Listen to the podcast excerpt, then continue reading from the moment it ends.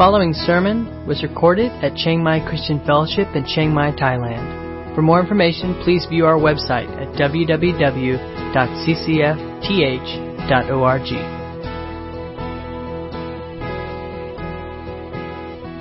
Explicit obligations of her profession. The theft and the faked paperwork were declared as symptoms and ought to have been treated as such. I don't know about you, but when I read that, it kind of blew my mind that somebody who did those type of things, that their employer would have to make concessions for them. But it's a symptomatic of the problems of the world we live in of addictions, not only to alcohol and drugs, but also to sexual passions, violence, cell phones, many other forms of bondage that entraps people. When people choose to persist in a sin, they develop less and less control over it until eventually they forfeit any choice entirely. When people get to the point of addiction, they cannot successfully control their sinful thoughts and actions even when they may want to.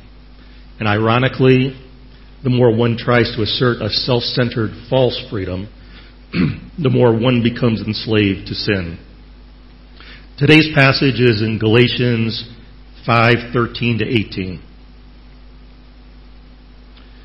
For you were called to be free, brothers, only don't use this freedom as an opportunity for the flesh, but serve one another through love. For the entire law is fulfilled in one statement love your neighbor as yourself.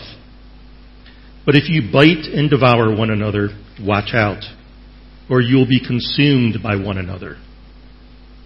I say then, walk by the Spirit, and you will not carry out the desires of the flesh. For the flesh desires what is against the Spirit, and the Spirit desires what is against the flesh. These are opposed to each other, so that you don't do what you want. but if you are led by the Spirit, you are not under the law. Freedom in Christ is at the very center of the gospel. We read in Luke 4:18 when Jesus began his ministry, he read says, "The spirit of the Lord is on me, because he has anointed me to preach good news to the poor. He has sent me to proclaim freedom to the captives and recovery of sight to the blind, to set free the oppressed." Before we start digging into this passage, let's take a moment to reflect on the situation facing the Galatian church. I'm sure if all of us have seen graffiti on walls or buildings. When Kyung and I lived in Okinawa, there was a stretch of coastline that had a barrier wall on it. It had lots of graffiti. Some was very good. They were definitely talented artists. And some were even gospel centered as mission teams came to Okinawa.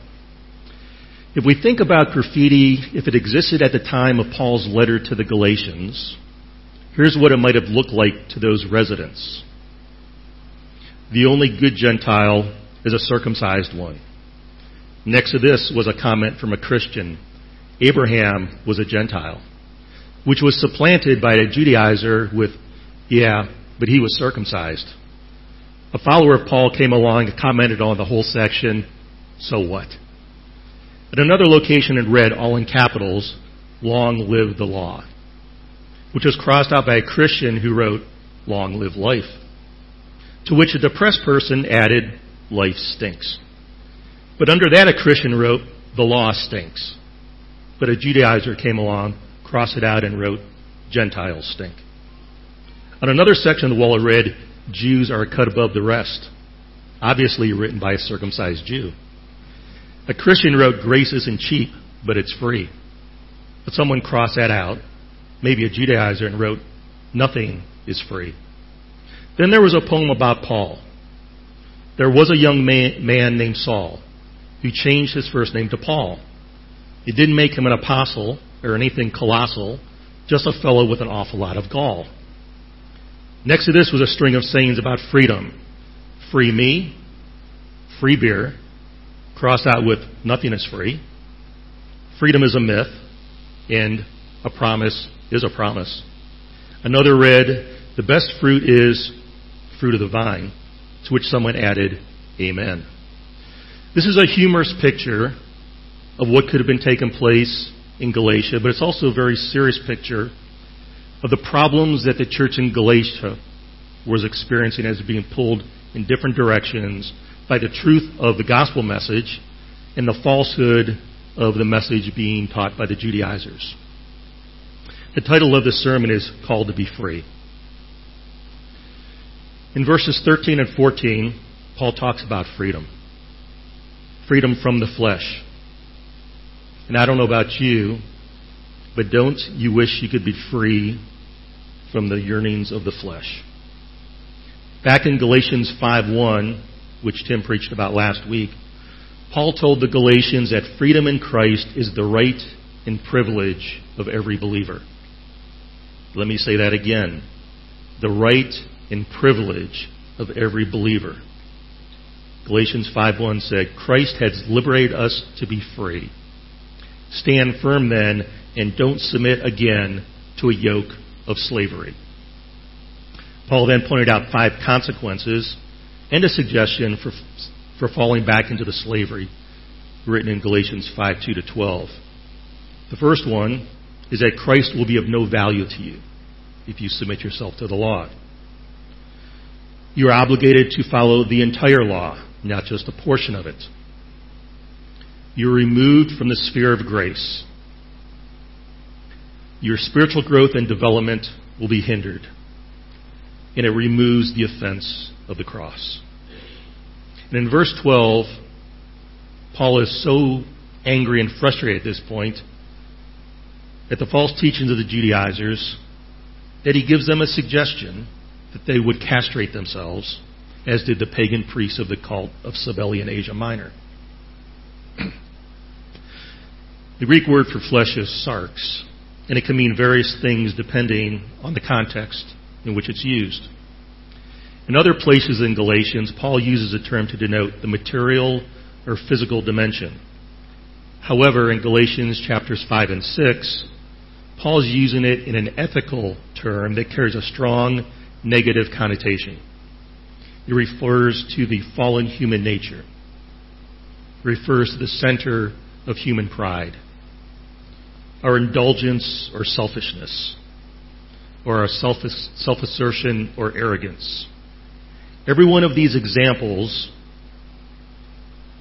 shows an inward focus and is contrary to God. Having an understanding of how the Jews viewed this helps us understand why the Judaizers pushed this type of message of legalism to the churches in Galatia and how Paul's understanding of this enables him to effectively counter and prove it wrong. All Jews recognized the human propensity to sin and knew that transgressions took place. The rabbinical position was that every human had two desires. One was the Yetzer Hatov, which was a good inclination. The second was a Yetzer Hara, which was the evil inclination. And because of these two desires, humans were in a constant struggle to keep the evil inclination under control. And nowhere in rabbinical literature is there even a suggestion that it's possible to destroy, destroy the evil inclination. However, the Jews believed that the Torah was the antidote to the poison of the evil inclination. And when the Torah was studied and a person submitted to its discipline, the guilt feelings were removed and the person's life was no longer clouded by fear and that the evil inclination would bring about their ruin. Paul's call to a life of freedom through grace that does not indulge the flesh is aimed at the Judaizers' claim that life, apart from the law, always leads to the evil inclination. Rather, a life of freedom in Christ would lead a person to follow Jesus and thus the good inclination. But he warns them not to use this freedom that they have as a license to sin. And for the first time in Galatians, there is an indication that freedom in Christ has been perverted and misused. The thought of endless grace to cover their sins is a bewitching delusion. There's a quote from J. Brown.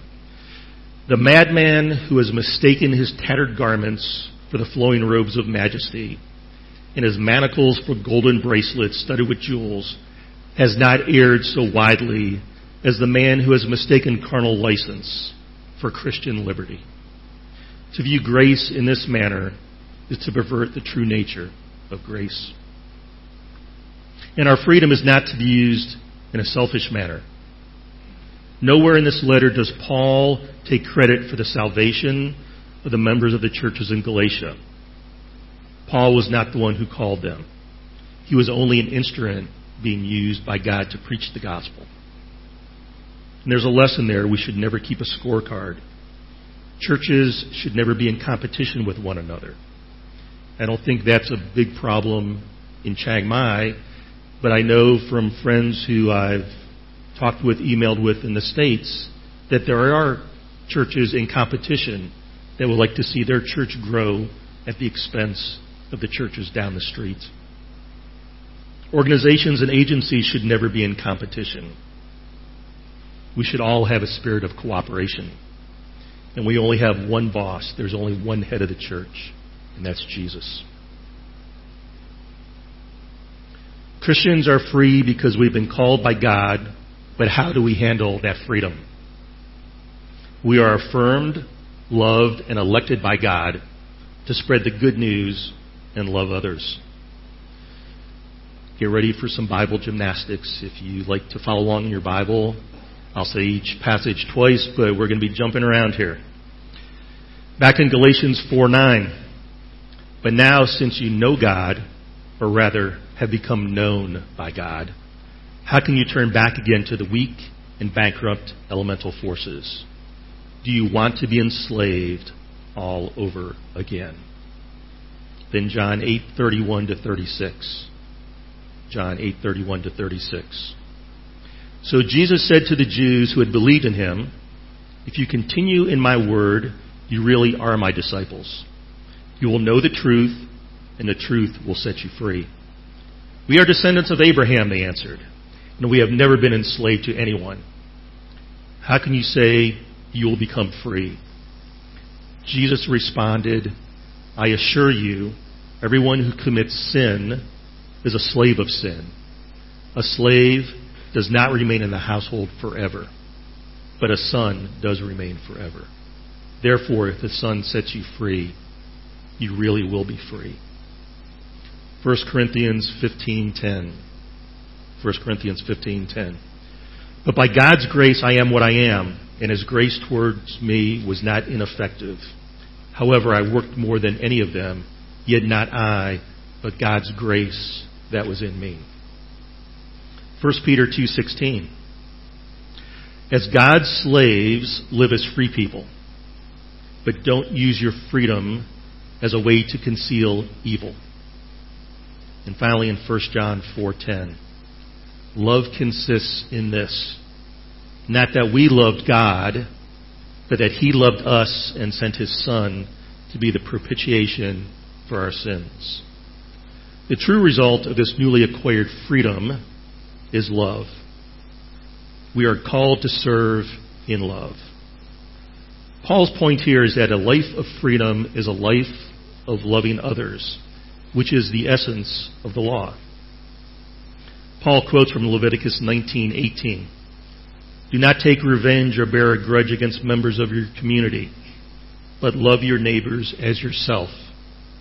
I am Yahweh and also from Matthew 22:39. The second is like it. Love your neighbor as yourself. I'm sure that probably every adult and maybe teenager in this room has pondered the question of what is God's will for my life. I have. But the answer is in Scripture. It's in Matthew 28, 19, and 20 It contains one command, three participles, and a promise. A command and imperative, and that is to make disciples. That is God's will for each believer's life. We are to win, grow, and send them to a lost world. It contains three participles going to the lost. And that could be close, or in the case of probably everybody in this room, unless you're a visitor, it could be far away from your home. We're to baptize them. Shows a commitment in identifying with Christ. And we are to teach. Obey, teaching them to obey all that Jesus commanded. And if we do that, we're the recipients of the promise that Jesus will be with us. How we may do it may look different, but we should all be of one mind with a spirit of cooperation. Imagine a conversation with Jesus when we get to heaven. For me, it would go like this Ted, welcome to heaven. Wow, this is awesome. Yeah, I told you it would be. How many people did you bring with you?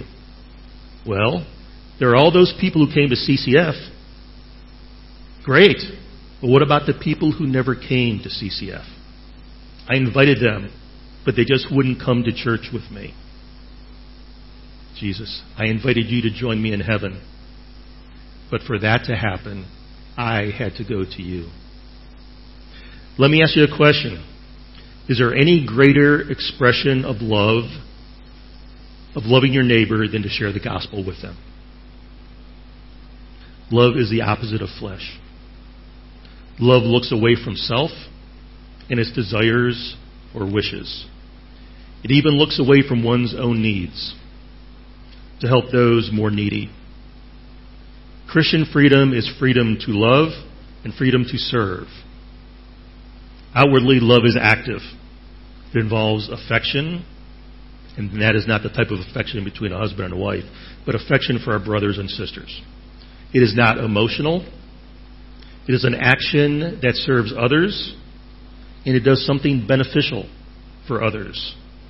I would speak one word of caution here that we need to delicately balance what is in Luke 6:30 and 31 and what's in 2 Thessalonians 3:10. The first would indicate a genuine need, and the second would indicate an artificial need created by irresponsibility. And probably everybody who's been on mission work has been required to read the book When Helping Hurts. So just factor that into that discussion. Inwardly, love is humble. A person can do great acts of service, but do it in pride.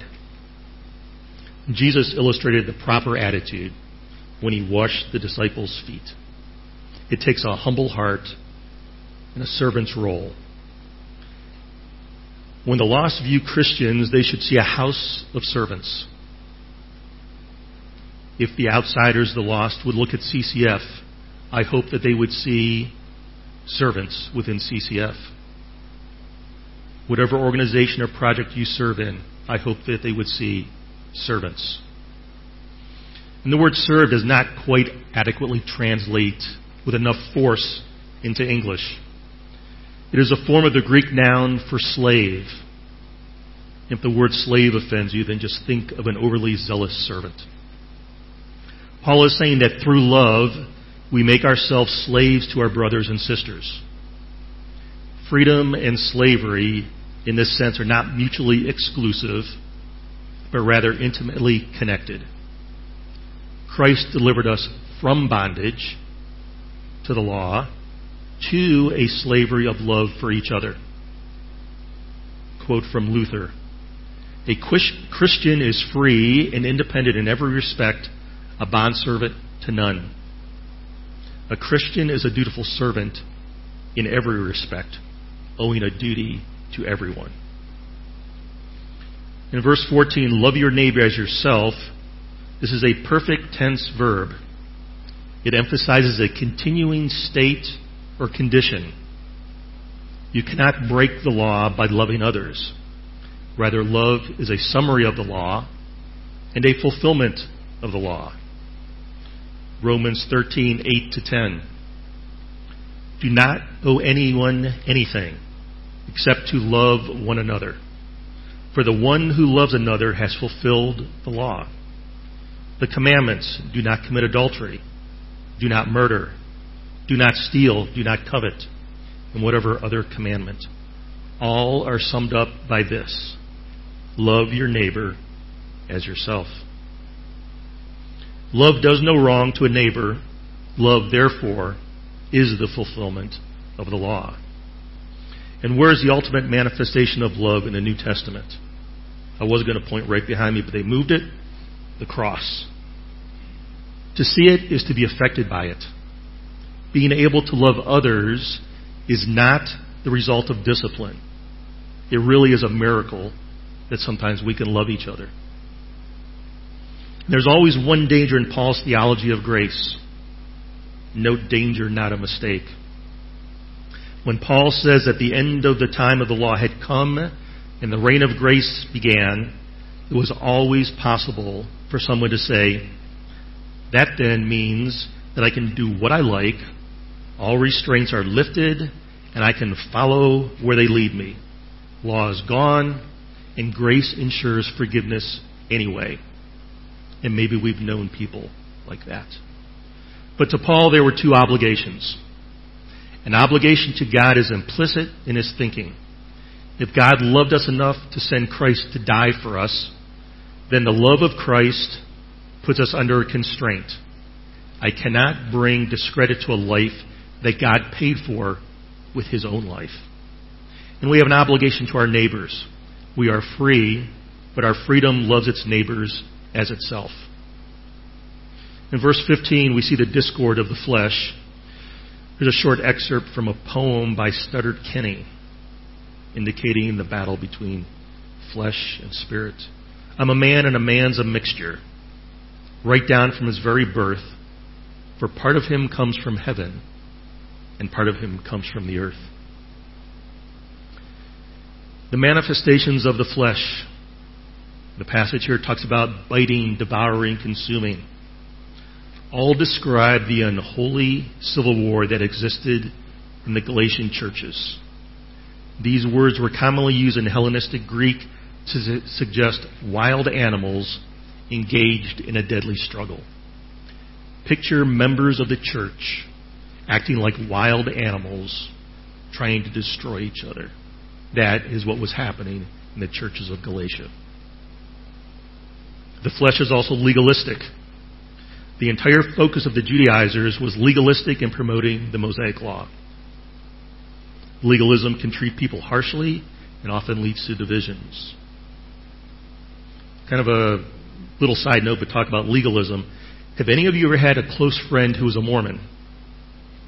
I have. I had a coworker when um, we lived in Okinawa, and I was civilian with the Air Force. He was Mormon. And usually, unless they're part of a cult, they're good people. They're not troublemakers. You wouldn't mind to have a Mormon as your neighbor. They're not going to have wild parties. In this individual myself, we used to have numerous conversations during work about Christianity and Mormonism. And he told me about how Mormons were not supposed to drink caffeinated drinks or soda. They weren't supposed to watch R rated movies and had to prove their income to the church so the church knew whether they were tithing or not. One day I walked past his desk and he was listening to AC/DC Highway to Hell. And I was, dude. Dude is an Air Force terminology, especially if you deal with fighter pilots. I was like, dude, what is this? It's you're not supposed to drink caffeinated beverages. You're not supposed to watch an R-rated movie, but AC/DC Highway to Hell is okay. In his response, well, the Mormon Church doesn't say anything about music. At this point, the image of a lemming walking off a cliff came to my mind. Really? Maybe they need to start drinking caffeinated drinks to wake up and have a position on music also. Quarrelsome is also a manifestation of the flesh. Although we don't know for sure, it is possible that the churches in Galatia had divided into three groups because something similar is shown in 1 Corinthians 1:10 and following. And in Galatia, it could have been the followers of Paul, it could have been the followers of James, and it could have been the followers of Peter. And if this is true, it is worth noting that Paul never promotes his team. Paul always promotes the truth. The flesh can also be overbearing, having to be right or having the winning argument, never wanting to lose. And the final result is that the partisan strife will be fatal to the Galatian community as a whole. The body's own members will end up destroying the larger entity.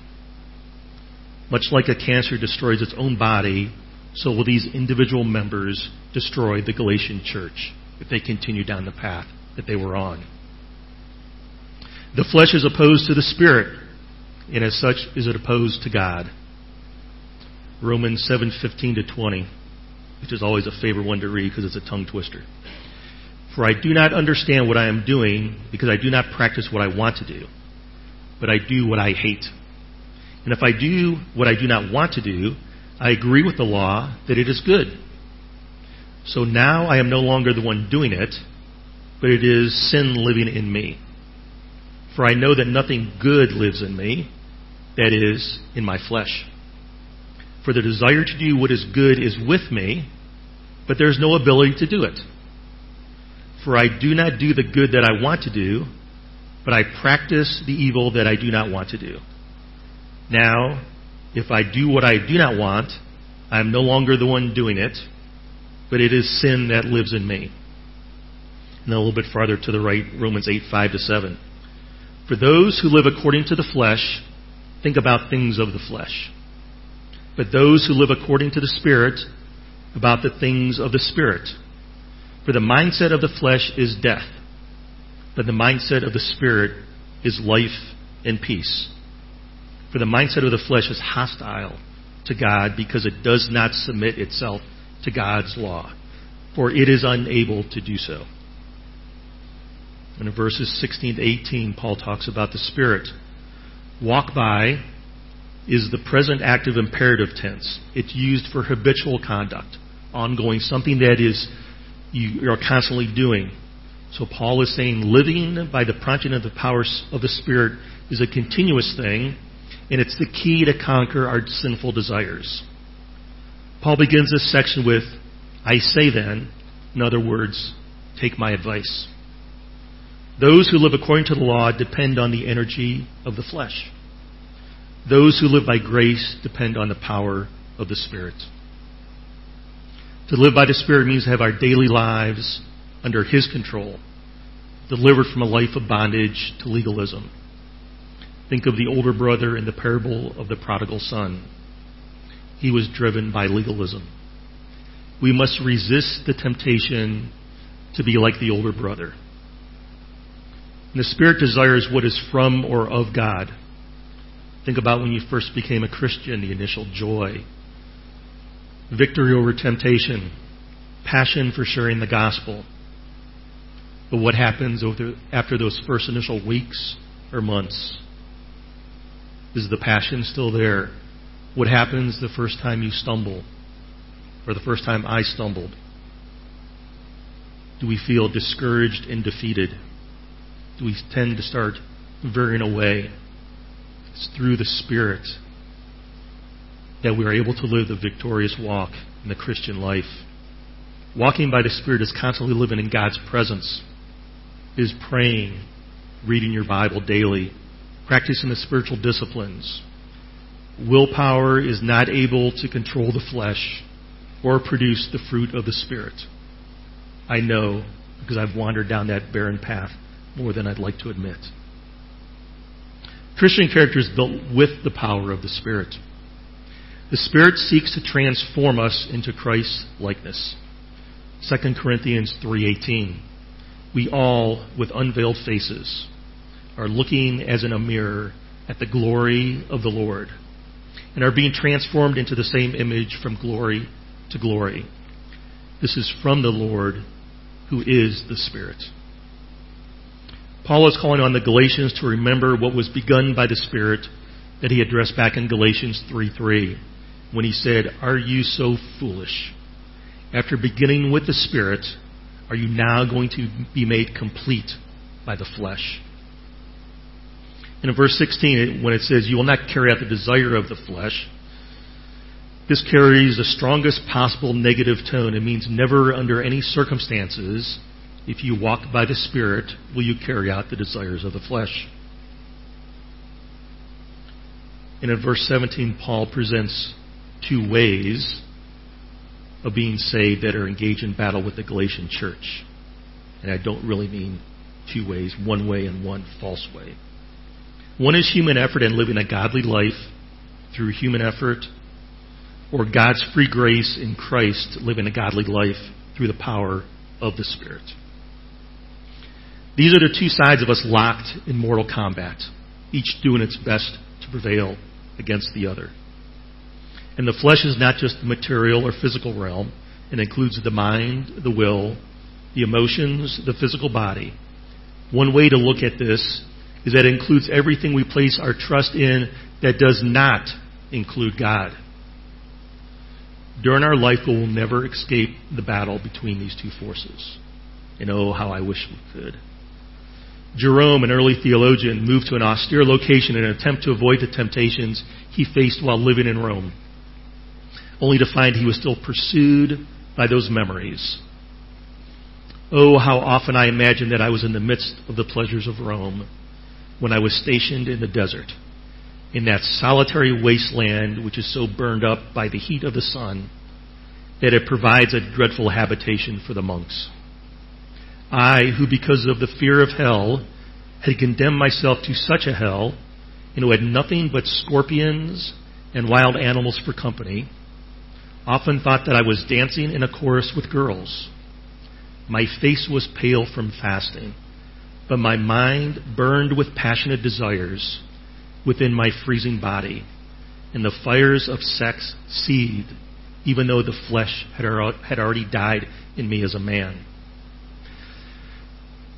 One of the greatest dangers we face as Christians is complacency, to think we won't fall. And I'm sure we've all known people who have fallen. When Kyung and I lived in Colorado Springs, there was a very large church in Colorado Springs. And the pastor was caught.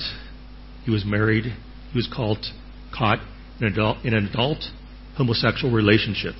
And he had to step down from that church.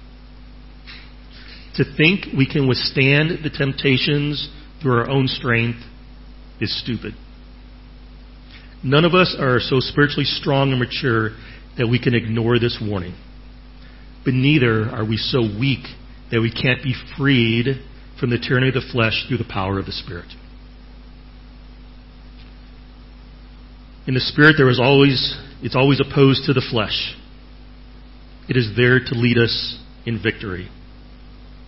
And through the leading of the Spirit, we must keep our eyes fixed on Jesus.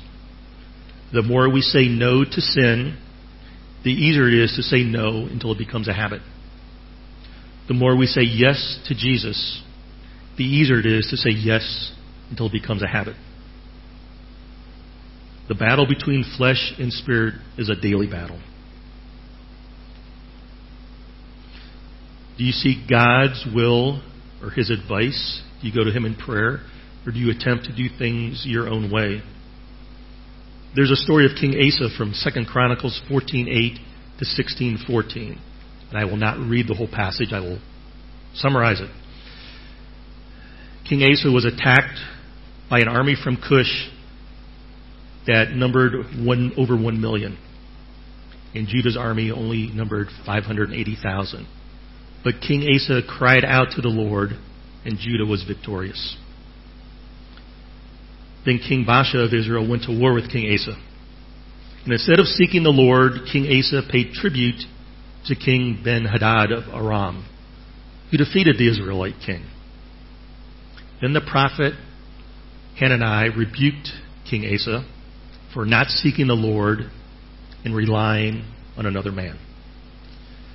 For the remainder of King Asa's reign, Judah was not free from war. Then later in King Asa's life, he developed a disease that got progressively worse, and instead of seeking the Lord for healing, he sought healing through human physicians. Many times God will lead us to people, but we should always go first to God and then where we are led by the Spirit. Verse 18, if you are led by the Spirit, you, know, you are no longer under the law. Romans 6:14. For sin will not rule over you, because you are not under the law, but under grace. In Romans 7:6. But now we have been released from the law, since we have died to what held us, so that we may serve in the new way of the Spirit and not in the old letter of the law. The Spirit restores us to God, draws us to Him. Its salvation is through the work of the Spirit. We are sealed by the Spirit, and the Holy Spirit lives in us from that point on. We are sanctified through the leading of the Spirit. The law has no power to censor, condemn, or punish a person who is led by the Spirit. Just as Jesus is the fulfillment of the law, the Spirit is the replacement and fulfillment. The law is God's instrument for moral guidance. The Spirit takes the place of the law for Christians. This doesn't mean we will stop sinning. How many of you in this room who drive have never lost their cool driving in Thailand? I know I have many times. You can ask my wife. I'm really quick with the horn now, which I know is culturally unacceptable, but I do it anyway. The Christian life is one of freedom in submission we are free through Christ. But freedom is not licensed to sin, as we read in the first verse of this passage. Here's another article from a newspaper. The newspapers report a Michigan state policeman who had stopped a man for driving 75 in a 45 zone. The speeder reached into his pocket and flashed an official seal and signature of the U.S. Secretary of State. He informed the officer that he was the consul general of another country and therefore was immune from the law. Frustrated, the officer had no choice but to let the offender go. That afternoon, the officer clocked another speeder scorching the road at 93 and a 55. With lights glaring and siren blaring, the officer sped down the road after him. To his amazement, the dipl- to his amazement, he discovered that the reckless driver was the same foreign diplomat. Rudely, the diplomat announced that he had no intention of keeping the speed and they would do as he pleased. Impatiently, he honked his horn while the policeman radioed headquarters and was informed there was nothing they could do to detain the diplomat. As the officer frustratedly handed the diplomat's papers back to him, he said, Even though you aren't subject to our laws, you could at least have some regard for the safety of our people. This story reminds us that we as believers are not obligated to keep the avalanche of rules and regulations in the Mosaic legal system. Like the foreign council, we are immune from the Mosaic law. In addition, in Christ, we also have complete immunity from the eternal sentence required by God for breaking his Old Testament law. This does not mean that we have an excuse to be lawless. We have no more right to live above God's moral principles found in the Mosaic Law then the council had to live above the reasonable laws of that country. On the contrary, we have the responsibility to submit ourselves to the principle of love defined in the Scriptures. The New Testament tells us that the person who loves God and his neighbor with all his heart fulfills the Old Testament law. God has given us in the New Testament his guidelines for us to follow. When we obey them, we are loving as He loves. If we fail to obey His New Testament commands and love as He loves, we'll be no different than the reckless foreign diplomat who was acting against the spirit of the law, even though he was not literally violating that law. Freedom in Christ does not give us the right to do as we please, but the power and ability to do as we ought. I will close with one kind of compar- comparative um, example. We have a choice of three different ways to live our lives. And this can be illustrated by three different kinds of dogs. And I'm not saying that we are dogs, but it's just an illustration. The first one is under the law. That's a dog that lives on a leash. And I'm sure if you've ever had a dog, you probably had one of these. Whenever you go out of the house, it must be put on a leash and it pulls against it, it resists it, and it must be jerked back onto the path. That's a person under the law. Then there's one without the law. A dog that lives without a leash. Open the door and off they go. I had one like that. Then it was exercise around the neighborhood trying to get the dog back. That kind of dog gets into all kinds of trouble and it has no restraint. And finally, we have one that's with the author of the law. This one comes out of the house with its master and without a leash. He goes about freely but returns at his master's command. He is bound by love to his master. That is the person who walks by the Spirit and obeys out of love. That's the position of the believer in Jesus Christ. Let us pray. You've been listening to a sermon recorded at Chiang Mai Christian Fellowship in Chiang Mai, Thailand. For more information, please view our website at www.ccfth.org.